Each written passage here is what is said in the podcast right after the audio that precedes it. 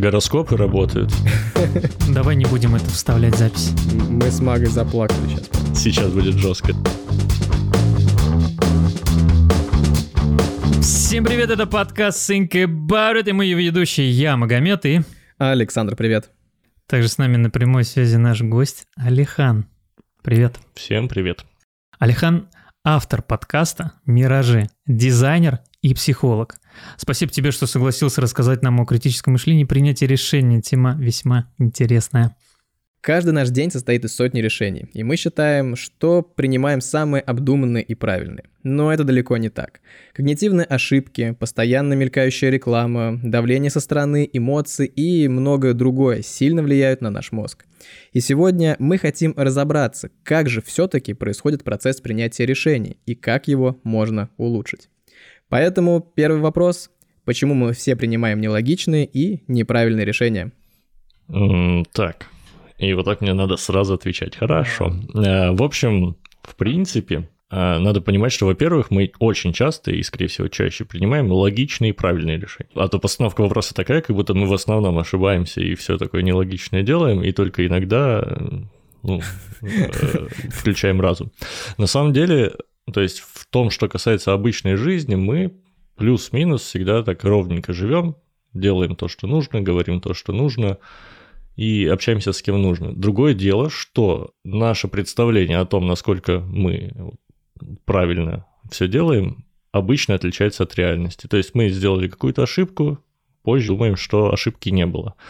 Мы вынесли какое-то суждение, и нам кажется, что суждение верное, вообще не факт, что это так и есть. И тут причин много. В первую очередь, наверное, это особенности э, нашего э, сознания, по крайней мере, э, то, что мы э, не живем в моменте сейчас, мы как бы оцениваем все постфактум. То есть наше представление о себе – это представление о нас в прошлом, а наши действия – это действия нас в настоящем. И это немножко разные люди. А есть примеры то, что ты говоришь? То есть, допустим, человек принял, то есть нач- начинает размышлять постфактум. То есть он сделал или высказал что-то, а потом начинает размышлять. Смотри, самый, наверное, такой каноничный пример – это будет э, использование, ну не использование, а эмоциональные какие-то штуки. То есть когда мы испытываем эмоции, зачастую мы торопимся. То есть если ты в гневе или если ты обижен, ты можешь сказать, вообще не подумав какую-то вещь, Всегда. да, либо сделать, а, потому что у тебя там вещества в мозге всякие не- неправильные вырабатываются, неконтекстные. То есть там как- как- как- какой-нибудь адреналинчик. И э, мысли очень, как- как сказать, знаешь, как зрение бывает периферическое такое общее, а бывает туннельное зрение, когда ты видишь только вот Да, маленький кусочек, все остальное не видишь. через трубу. Да, да, да, да. Вот, когда у тебя, например, вспышка гнева, то ты видишь только тот аспект, который тебя в, в эту вспышку загнал. Все остальное для тебя перестает иметь значение, то есть метафорически. Ну, я, в частности, по себе, например, сужу. Вот, и ты действуешь вот в рамках этого маленького кусочка мира, который ты видишь в этот момент. Но потом, когда ты вспоминаешь, у тебя уже, ну, например, прошел день, и ты вспоминаешь вот вчерашнюю там свою э, ссору, э, к примеру, или вчерашнюю там э, свою драку, если... Если это девчонки. Да, конечно.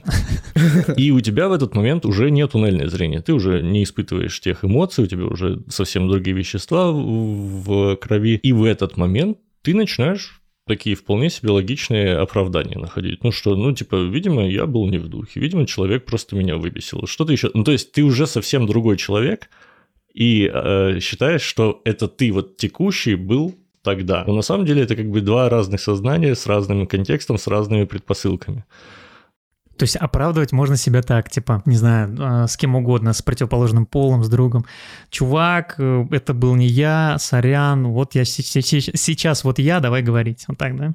Ну, тут вопрос вообще в целесообразности оправданий, потому что, на- наверное, больше значения имеет в том, что ты все-таки делаешь, а не что ты об этом потом кому-то говоришь. И, э, ну, более прагматичный такой подход практически, это если уж э, добрались до там, саморефлексии, то лучше досо- досаморефлексировать до того состояния, когда ты в следующий раз сдержишься и не будешь делать глупостей. Смотри, я сразу понял о том, что ты сейчас говоришь. Э, Было где-то исследование о том, что если вы в гневе, то есть было э, две группы, где первая группа говорила все, что думала в гневе, вторая группа 15 секунд подождала, а потом только высказался. И как выяснилось, ну, те люди, которые 15 секунд подождали, они говорили намного склад... ну, складно, логично и вполне внятные вещи. То есть группа Б, которая после 15 секунд э, ярости подождала, помолчала, оно говорил более осознанно, чем те, которые в, в момент э, ярости или какого-то эмоционального взрыва. Но мне еще понравилось то, что ты сказал, что это два разных состояния. Я в ярости, наверное, чаще всего молчу, потому что прекрасно понимаю, к чему это может привести, но не предполагал, что это два разных состояния. Ну да, мы как бы когда себя воспринимаем, нам кажется, что мы вот единый цельный человек, всегда одинаковый, но это вот ложное такое немножко ощущение, как правило, мы отличаемся вот в каждую минутку, секунду. И я сейчас еще вспомнил, когда ты сказал про вот это исследование про 15 секунд, расхожая такая либо байка, либо факт, не могу точно сказать, но вроде как в Первую мировую в немецкой армии было правило, что если ты пошел на кого-то доносить на какого-нибудь солдата либо командира в тот же день, когда произошел инцидент, а не на следующий, то тебя заодно с ним пускали под трибунал и наказывали. То есть ты обязательно должен был поспать и на утро с холодной головой уже тогда идти и делать, что тебе надо. Там хочешь э, высказаться, высказывайся, но это должно быть про вчера. В целом это э, хорошая история, когда нужно принимать какие-то важные решения жизненные, я лично предпочитаю всегда это откладывать на денек, просто потому что когда ты утром просыпаешься, у тебя нет уже тех каких-то э, за замыленностей, которые были вот в момент, когда ты э, собрался только принимать. Скажи, пожалуйста, а какие механизмы у нас запускаются в голове?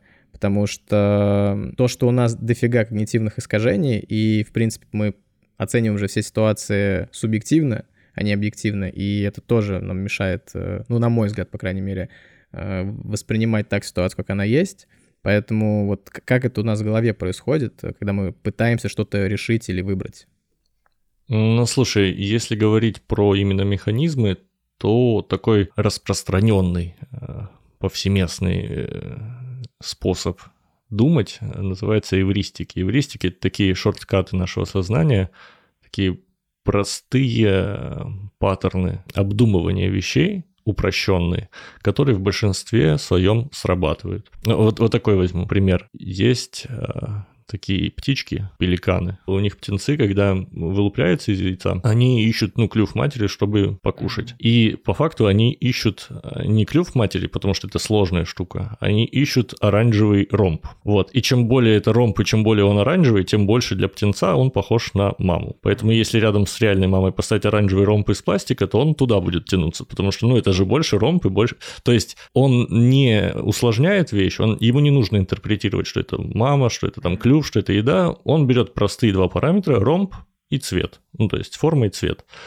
И это позволяет экономить когнитивные какие-то ресурсы. То есть не, не нужно эволюции закладываться сильно, чтобы там большой мозг растить пеликаном. Им хватает вот только оценить, что это форма, ну, что это фигура такая правильного цвета. То же самое и у людей. То есть у нас э, многие вещи мы делаем на автомате. Сейчас что-нибудь ты стоишь возле дороги и видишь, рядом едет большой трамвай. Тебе для того, чтобы отшатнуться от него, ты, ты можешь прекрасно понимать, вот ты видишь траекторию рельсы, ты точно знаешь, что он до тебя ну, не коснется. Но ты отшатнешься, потому что в целом уже где-то вот как, как у пеликанов про ромбик, у тебя заложено, что большие э, быстро движущиеся предметы это опасно. То есть это пример, когда ты принимаешь решение несознательно, а просто потому, что у тебя есть какой-то уже паттерн принятия решений. Таких вещей есть много, на самом деле. Эвристик, там какая-нибудь эвристика э, доступности, это значит, что мы доступную информацию принимаем за правдивую. А-а-а. То есть вот ты полез искать в интернете э, какую-нибудь интересующую себя тему. Э, вот хочешь ты разобраться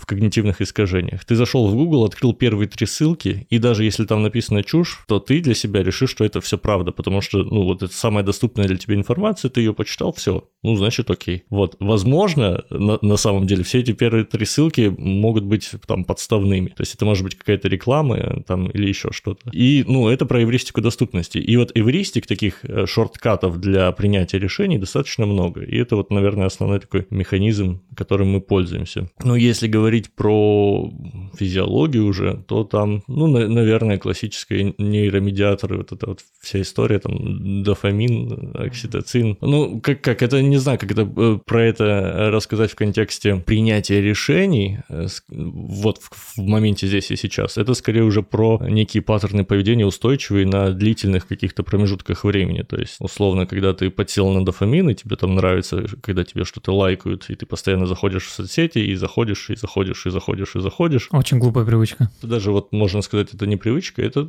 такое следствие э, особенностей нашей психики. То есть э, это когда-то было заложено природой, чтобы мы выживали. То есть система наград. Я представляю, на скалах лайки такие выковыривали. В том-то и дело, что во времена первобытных э, ребят для того, чтобы получить дофамин, тебе нужно было либо самку как-нибудь там сподвигнуть к размножению. В ТЦ отвести. Да, в, в местный. Либо еды найти, либо, ну, еще что-то такое, либо пообщаться с соплеменниками. То есть тогда, тогда система наград награждала именно за то, что важно для выживания вида было. Сейчас мы пользуемся той же системой наград, но у нас совершенно другой мир. То есть у нас тут и соцсети, у нас тут и какие-то, скажем так, нездоровые отношения, которые, ну, не подразумевают. То есть сейчас все стало сложнее. Если раньше все касалось только размножения, сейчас а, условно взаимоотношения одного человека с другим это настолько всеобъемлющая сложная тема, что порой для нее система наград оказывается, ну, простоватой. А, смотри, вот ты знаешь про когнитивные искажения или какие-то другие моменты, которые мешают э, принять хорошее решение. Как, как ты с этим борешься сам? То есть э, ты подсвечиваешь и понимаешь, что да, вот сейчас у меня там стресс, и поэтому я приму неправильное решение, или потому что у меня недостаточно информации, или еще как-то. Как ты с этим борешься, как ты это используешь? Во-первых, я э, хочу сказать, что не бывает, наверное, таких людей, которые вообще не подвержены когнитивным искажениям и не ошибаются. Даже если человек вообще полностью все знает, держит в уме и постоянно на... Э, Вассерман, например. Да, в том числе Вассерман, все, все подвержены. В чем прикол? Многие когнитивные искажения не перестают работать от того, что ты о них знаешь. Но ты же их подсвечиваешь. То есть, типа, ага, ага. Типа, мне показ... Я просто выбираю этого сотового оператора, потому что у меня э, везде эти билборды висят. Я такой, не-не-не, я сначала все прогуглю. То есть так. Ну, э, смотри, а тут уже идет вопрос э, ресурса, ну, ограниченности ресурса. То есть, вот у меня есть э, жизнь, и у меня есть э, определенный срок, вот, который я проживу, потом умру. И вот я хочу что-то успеть. Если я буду каждое свое решение, каждое свое суждение проверять на тему того, подвер... подвергнулся ли я здесь когнитивным искажениям или нет, то, скорее всего, я успею не так много. Я, я почти все время потрачу на проверку, там, на сомнения. На... Мы с Магой заплакали сейчас прям. Угу. Кстати, это просто обратное суждение, то что, ну, я, наверное, не то чтобы проверяю, просто даю себе знать, что, типа, я сейчас а, попался на удочку. Не знаю, как Саша это воспринимает, все то, что он делает, воспринимает и так далее, но когда я что-то изучаю или что-то слушаю кого-то и так далее, то это все в любом случае под сомнением подвергается так или иначе. Но, блин, ну ты сказал, что... Ну, смотри, тут, тут момент. А, первое, есть у меня такое представление о том, что большинство вот этих эвристик и когнитивных искажений, они не на ровном месте э, появились. То есть вот та история, про которую я говорил, которая заставляет тебя отскакивать от угу. э, трамвая, ты 20 раз в своей жизни, она тебе ошибочно сработает, а в 21 тебя грузовик не собьет. Угу. То, то есть это не бесполезная штука она, она э, заложена для нашего выживания. И многие э, когнитивные искажения, это нормально на них попадаться, то есть от них даже не стоит там как-то уворачиваться. Э, ну тут я скажу, что все, что вот связано с этими рефлексами или каким-то паттерном поведения для защиты, да, они нормально подходят. То есть, в принципе, понятно. А, и если трамвай был бы когда только человечество начало появляться и в пещерах жило, э, его пугались, и сейчас мы пугаемся, потому что, по большому счету, одна и та же опасность. Ну, не такая агрессивная, как лев, что сейчас, что тогда трамвай бы представлял бы угрозу. Это большое, и это может тебя убить. Но когда мы э, заходим на тропу более современную, там, про взаимоотношения с людьми, про принятие решений, где намного больше выбора, когда на тебя еще давит и социум, и реклама, и всякие игроделы пытаются с помощью психологов сделать так, чтобы э, игра тебе больше нравилась, и ты больше донатил, и все вот эти вот механизмы, которые используют, они на максимум пытаются тебя как-то в заблуждение ввести, чтобы ты сделал так, как надо. И вот почему, например, я прогугливаю или так далее. Но я представляю, что наоборот, мне будет меньше проблем. То есть я сейчас не подумаю, что-то сделаю, и потом мне придется как минимум, я куплю монитор, он, он окажется плохим, и мне нужно будет тратить время и нервы, чтобы его там вернуть. Лучше, типа, я просто прогуглю. То есть, к примеру, так все верно говоришь, и я вот как раз договорю мысль, что, ну вот привязываясь к ограниченности ресурса и времени, что нужно просто, ну как мне кажется, выбирать, на что тратить ресурсы и где мыслить критически, а на что можно забить. То есть, например, условно там у каждого человека есть какие-то ценности, например, там семья, либо там карьера, либо что-то еще. Вот у нас с тобой ввиду нашей деятельности, я так понимаю, регулярно необходимо применять критическое мышление на работе. То есть там дизайн такое дело, что там постоянно есть какие-то предположения, гипотезы, и это единственное верное Э, решения в этой сфере принимать те гипотезы, которые работают, и отвергать те, которые не работают. То есть это самое, что не на есть критическое мышление с точки зрения оценки происходящего. То есть ты пытаешься понять, работает что-то или нет. Критическое мышление, как оно есть. А для кого-то, например, он работает э, в какой-то сфере, где критическое мышление не нужно. Например, это какой-то художник, и он там просто рисует картины, которые, ну, они требуют вообще других каких-то навыков. Зато он выстраивает отношения, и у него в отношениях там идет диалог, и он хочет критически мыслить в отношениях. То есть э, вопрос в том, чтобы определить, что для тебя ценно, где критическое мышление для тебя важно, и там его использовать. Если прям совсем-совсем везде пытаться его сделать, вряд ли это получится. Интересная мысль. Ну, то есть ты, как обычно, подвел к, к золотой середине. Ну да, баланс, баланс везде.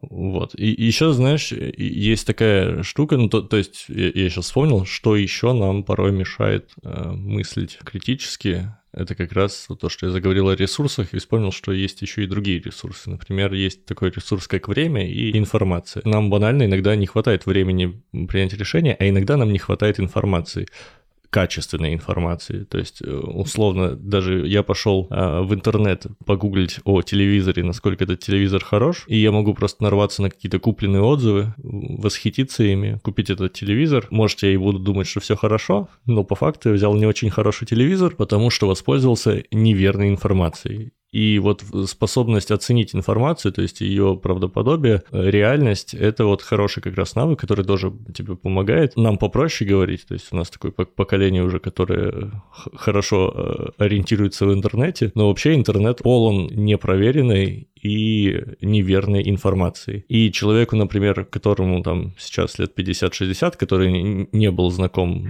а, с вообще всей... С этим вашим интернетом. Да, с этими вашими интернетами, да, он когда туда идет, у него нет навыка отличить, что хорошее, что плохое, что действительно какая-то полезная информация, что не полезная. И э, получается, а так как, ну, сейчас вот это интернет-пространство, это значительная часть нашей жизни, причем и жизни взрослых людей тоже, вот, то они как бы оказываются в этой ситуации уязвимыми. Э, то есть много таких людей, они начинают верить в какие-то там непонятные конспирологические теории, просто попадают в какой-то информационный пузырь, где, ну, типа, воспринимают информацию некорректно. Оттуда очень сложно выбраться. А вы что, не верите в гороскопы? Ой, Саша, давай не будем это вставлять. Я абсолютно верю в гороскоп. Гороскопы работают. А ты, кстати, кто? А, по, по гороскопу я не скажу, это тайна. А, а вдруг ты пойдешь к гадалке? Стой, погоди, погоди, погоди. Есть такая тема, что тот а, а, знак зодиака или гороскоп это одно и то же? А, наверное, да. Да. Да? да? Тот знак зодиака, который говорит, а я не скажу, это дело. А, ну, возможно. Ну, я, я не отрицаю, не, не подтверждаю. Не, ну не, рили, really, я, я могу, знаешь, что, что тебе этот, э, дам подсказку. Ретроградный Меркурий и Сатурн в четвертом доме, если тебе это о чем-то говорит. Ну, блин, это как улица Три Желания. Кстати, на самом деле нет, я, это просто красивые слова из астрологии, которые я выучил. Да. Вот, а вообще о том, как работает астрология, вот у меня как раз недавно была целая серия выпусков там. Мы, мы приложим. Да, да. Так, э, Али, смотри, вот ты говоришь о том, что мы поговорили про эмоции и так далее. Хотелось бы сейчас такой, знаешь, такой небольшой список. А что и как влияет на наше решение? То есть вот по пунктам 1, 2, 3, чтобы был чтобы человек такой, знаешь, такой, вот у него ситуация, и он такой, так, мне Али говорил на подкасте Think About, он из «Миража», я его подкаст тоже подслушал. Миражей, да. А, я его подкаст тоже подслушал, и он мне сказал там пункт, по пунктам 1, 2, 3, что и как влияет на наше решение. Хорошо, смотри. Первое, что влияет, это информация, которая у тебя есть в данный момент. Ты принимаешь решение, у тебя есть какая-то информация, скоп. Второе, что влияет, это твоя способность оценить эту информацию. То есть ну, вообще понять, правильно это, это информация или нет. Третье, что влияет, ну, это косвенно связано с первыми двумя пунктами, точнее со вторым, это наличие времени э, на оценку. То есть, если у тебя есть время на подумать, это будет одно решение. Если у тебя нет времени на подумать, это будет второе решение. Четвертое, об этом уже проговорили, это эмоциональные какие-то вещи, и сюда можно записать какие-то личные особенности и так далее. Пятое – это общие паттерны, общие, об, человеческие склонности, типа эвристик, а, каких-то расхожих а, паттернов поведения, которые заставляют нас быть нерациональными. И Давай шестое, пусть будет, наверное, я, я, я выделю это в отдельный пункт, пусть будет важность принимаемого для тебя решения. Потому что от важности принимаемого для тебя решения будет зависеть то, вообще будешь ли ты обращать внимание на все предыдущие пункты или нет. Хорошо, а получается, что вот информация — это одно из э, самых важных. То есть, чтобы принять правильное решение, то есть ты должен быть широко информирован в том вопросе, в котором вот нужно сейчас э, дать ответ. И вот почему нашим мнением э, и, в принципе, дальнейшим решениями легко манипулировать. Вот если нам сказали в рекламе, что это окей, то мы такие, хорошо. Если нам в СМИ сказали, что это вот они плохие, а мы хорошие, это тоже, типа, мы сразу это верим. То есть вот э, как работать правильно с информацией? Ну, вообще, сразу, я сразу начну жестко опровергать. Так, так, молот и наковальня. Сейчас будет жестко. Во-первых, нелегко нелегко убеждать людей. А во-вторых, не сразу. То есть угу. то, что ты говоришь, мы сразу начинаем во что-то верить, не сразу. Тут э, вопрос, ну, как мне кажется, если мы говорим о каких-то долгосрочных глубинных э, убеждениях, например, об образе э, Запада в глазах наших соотечественников или об образе русских, русских в глазах да, западных людей, то есть такие вот глубинные большие представления, то, э, ну, я, я сейчас мягко сворачиваю к пропаганде, да, вот, э, то, ну, собственно, и с рекламой. То, то же самое можно взять другой пример. О том, что мы все там любим, знаем фейри как средство для мытья посуды. Спонсор нашего выпуска. Но почему-то... Вот, но почему-то, например, не знаем, не знаю, какое-нибудь средство капелька, если оно есть. Не спонсор нашего выпуска. Да, не, не покупайте капель. Не, нельзя так говорить, а вдруг оно реально есть. Блин, это очень, это очень будет смешно просто. Да, вот. И смотри, как, как это работает есть э, такие э, люди, организации, которые имеют доступ к медиапространству. Например, это телевидение. Или, например, мы подкастеры, но только у нас очень маленькая пока относительно аудитория, но мы имеем выход к медиа, в медиапространство. Сейчас, в данный момент, в медиапространство имеют выход вообще все с, с приходом соцсетей и интернета, там, блогов и так далее. И когда в медиапространство вбрасывается какая-то идея новая, например, там, ну, Ферри — это хорошо. Вбрасывается идея, и есть определенная конверсия. То есть из тысячи человек, которые услышали об этой идее, один человек поверил.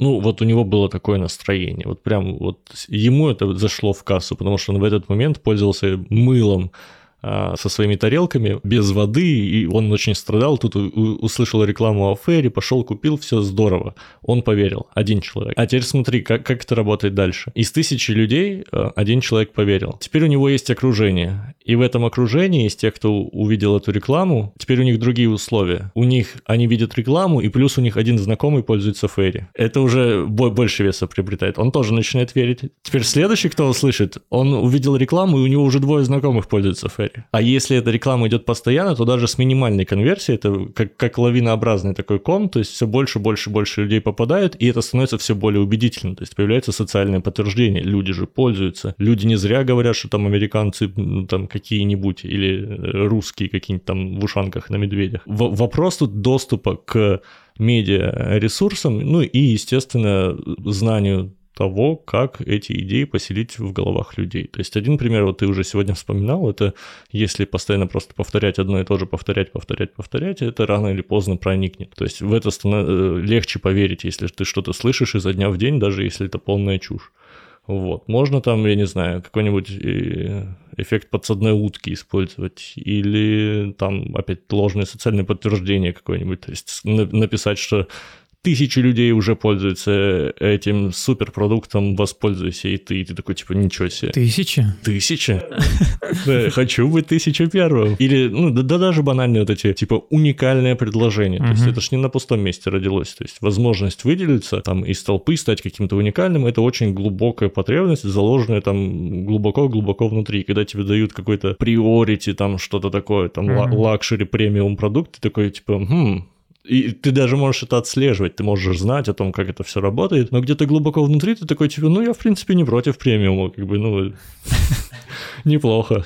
Ох уж этот внутренний транжир. Соглашается на все подписки. А что вообще с этим можно сделать? То есть как э, мозгу э, и самому себе помочь э, принимать более осознанные решения, более логические? А, смотри, тут ну, мой подход предельно простой.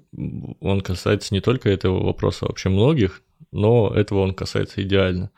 Мне кажется, если ты хочешь научиться стоять на руках, тебе нужно пробовать стоять на руках. Если ты хочешь поднимать тяжелые предметы, тебе нужно поднимать тяжелые предметы. Если ты хочешь принимать рациональные взвешенные решения, то тебе нужно принимать рационально взвешенные решения как можно больше, чаще, то есть постоянно это практиковать. То есть чем чаще ты задумываешься, чем чаще ты пытаешься э, оценить критически э, исходный материал, исходную информацию и прийти к правильному решению, тем легче тебе с каждым разом это становится. То есть если сделать это частью своей жизни, привычкой, то у тебя уровень принятия решений, то есть э, процент принятия решений с э, использованием критического мышления, назовем это так, он будет расти и дорастет до определенного предела тебе комфортного. А книжечки читать, как по, там, по классике, нет, не надо? А, не, ну, конечно, это уже просто дополнительные.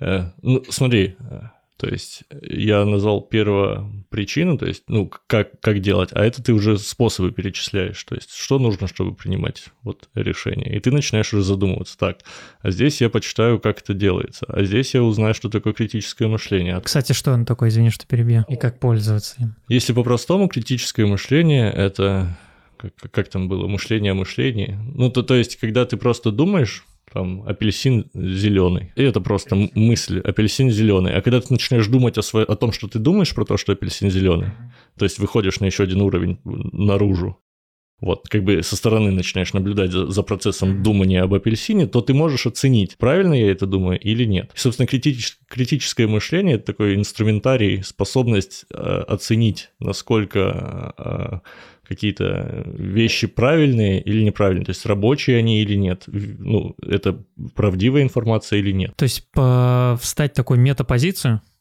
и просто взглядывать, ой, смотреть на все со стороны.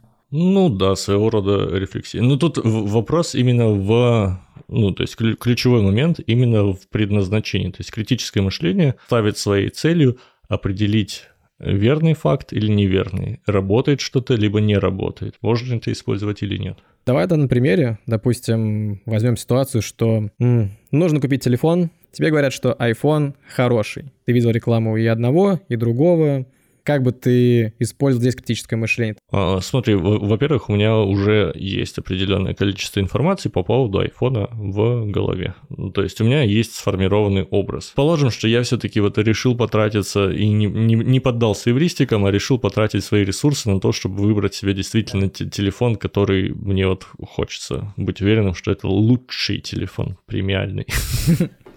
Вот. У меня есть знания об айфонах. У меня есть важные для меня вещи, э, например, там эмоциональные какие-то э, вещи из прошлого. То есть, когда я видел, как человек такой говорит, вау, такая классная штука, этот iPhone просто великолепный, ты посмотри, какие снимки. Вот, ну, в, в общем, если меня окружали какие-то яблодрочеры, и они всячески это эм эмоционально проявляли свою вот эту сущность яблодрочерства, то я как э, социальная обезьянка, как человек, ну, у меня уже закрепилось где-то внутри, что это, видимо, хороший банан, там, ну, хоро хорошая яблоко. штука. Да, хорошая яблоко. О, хорошая. Ну. Вот, хоть и покусанная. Но эта информация, она такая непроверенная. Вот если я ставлю для себя задачей, то есть, окей, сейчас э, мы будем к этому подходить критично, то мне нужно опять-таки, критичное мышление, переходим к критериям оценки. То есть мне нужно выделить для себя какие-то вещи, по которым я буду оценивать телефон. То есть это может быть, э, там, не знаю, вес, э, скорость его, э, внешний вид, что-то еще. Вот я выделяю для себя эти критерии. То есть, э, ну, это уже как, как в научном подходе. Нельзя сразу все и сразу изучать. То есть нужно прямо определиться с исследованием, uh-huh. что именно ты будешь изучать, какие метрики. Вот ты выбираешь для себя, что вот мне важно, насколько хорошо фотографирует камера, насколько хорошо ловит связь и, э, например, внешний вид. После этого надо идти и э, искать максимально правдивую информацию. В плане айфонов, вот мне никогда в голову не приходило, я даже не знаю, где можно почитать правдивую информацию. Наверное, тех спеки на сайте посмотреть по камерам и посмотреть какие-нибудь обзоры людей, которые в этом разбираются, то есть авторитетные мнения, желательно не купленные. Как отличить? Э, вопрос, вопрос. И это будет еще новое критическое мышление, то, что ты понимаешь, что это могут быть купленные отзывы, то, что надо еще перепроверить, типа, другие источники, посмотреть авторитетность этого источника да, да, и так да. далее. Все так, да. И, ну, просто, например, когда я там готовлю а, очередной выпуск «Миражей», там все попроще. Я обычно опираюсь на какие-нибудь рецензируемые журналы, там есть Skyhub, есть, ну, там, где посмотреть всякие научные занудные штуки, и там такие сидят, в общем, зануды и друг за другом следят, чтобы, не дай бог, кто что крамольного не ляпнул. Ну, то есть классическое научное сообщество. Нет, классическое поведение школьников, на поведение, чтобы ткнуть кого-нибудь, сказать, а ты не прав, ты там Да, да. Ну, далее. слушай, на этом наука отчасти стоит. В плане айфонов, ну, это немножко новая история, но вот да, идешь, ищешь максимально точные источники информации, э, определяешься с критериями оценки и, э, собственно, сравниваешь. И понимаешь, что вот угу, есть iPhone, а есть какой-нибудь OnePlus Plus Pro 9SE, и ты такой, ну, типа, посмотрел, а он-то получше, оказывается, будет, и, и всячески меня по всем критериям устраивает больше.